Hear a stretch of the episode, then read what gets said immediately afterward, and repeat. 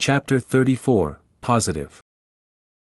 He doesn't exist without Remus. Sirius had speculated as much long before now, but this is proof. He's evaporating, disintegrating, falling away from the world, nothing tethering him in place anymore. He's gone. Sirius is gone. He's no longer Sirius anymore, can't remember his name or that he'd ever had one to begin with. He is no one, nothing, just a floating mass pulling apart and separating, drifting away, scattering through darkness, flickering lights that spark and then sizzle out, electricity zapping and faltering. Death. He is death. It's comforting. Until noises invade the peace like gnats slipping into ears that shouldn't exist anymore. Something twitches, a faint pressure tugging those pieces together again, and then there's a sudden, violent yank. The sounds increase, grow louder, angry. Raised voices cry out around him, and Sirius scrunches up his face, eyes squeezing tighter in their closure. He grunts, and silence falls. Eyelids flutter, bright lights invade, forcing them to clench against it, but the need to open keeps pulling insistently, and Sirius slowly rouses, feeling as though he's emerging from a tar pit, everything heavy and sluggish to respond. He squints against the stark whiteness, so blinding it hurts, but his eyes finally shift around until they land on hazel, those merging colors of green and blue and brown, so familiar. He frowns, opens his mouth to speak, but nothing will come out, his throat seeming to be sealed shut. Sirius's gaze flickers, finding more eyes staring at him, vivid green framed by red hair and the palest skin.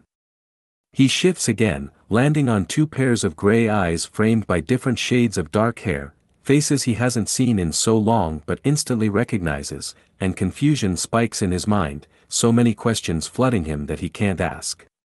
Once more, he moves his gaze, settling on brown eyes and a freckled nose, panic clearly written in every line of that face, a hand extended outwards, pressure over Sirius's hip where it rests in a sharp, radiating sting that makes his teeth grit in his skull.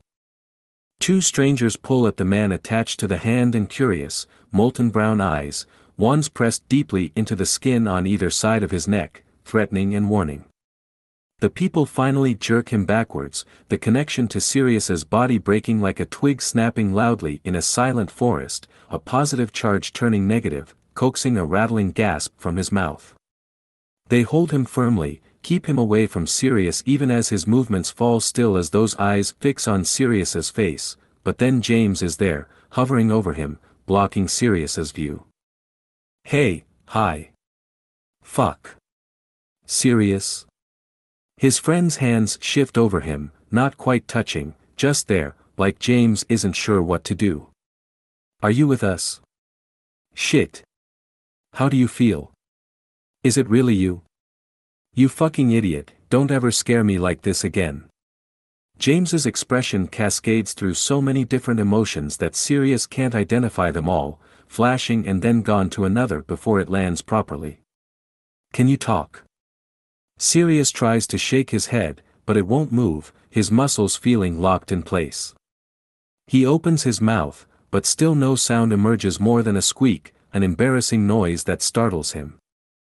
Move aside, Please, comes another voice, unfamiliar and stern. The person that steps forward is dressed in healer's robes, and Sirius suddenly understands that he's in a ward, likely St. Mungo's, his confusion growing to the heights of a towering mountain. The woman whips her wand over him, like she's checking various things. She nods once when she's finished and then taps the tip to the center of his throat. That should re-strengthen the muscles there. With some water, he should be able to speak. We can do the same to his body so the recovery to move and walk again won't take nearly as long, but it will still take some time before he's back to where he was.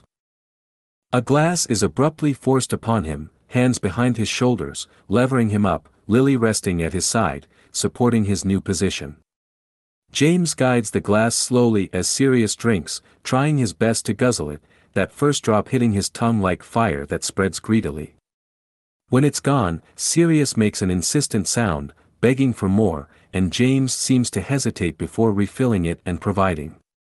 Sirius gasps halfway through the second cupful and James removes the glass from his mouth, setting it to the side before crouching down beside Sirius, arms resting on the mattress, gaze not leaving Sirius as he stares in amazement. Let him go, orders Lily and James at the same time, directing their words to the two strangers holding those brown eyes and mystifying freckles in place.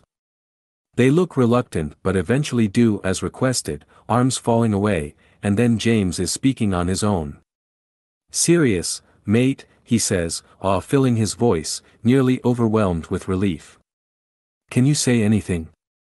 Sirius glances around the room. What happened, he finally asks, the words rasping, scratchy, but present and there. He looks at Andromeda and Regulus of all people, stunned and disoriented. Why are you here? And then, like being pulled by some uncontrollable force, his eyes settle on the man no longer being restrained, a deep frown forming. Who are you? The freckled face staring back at him crumbles instantly,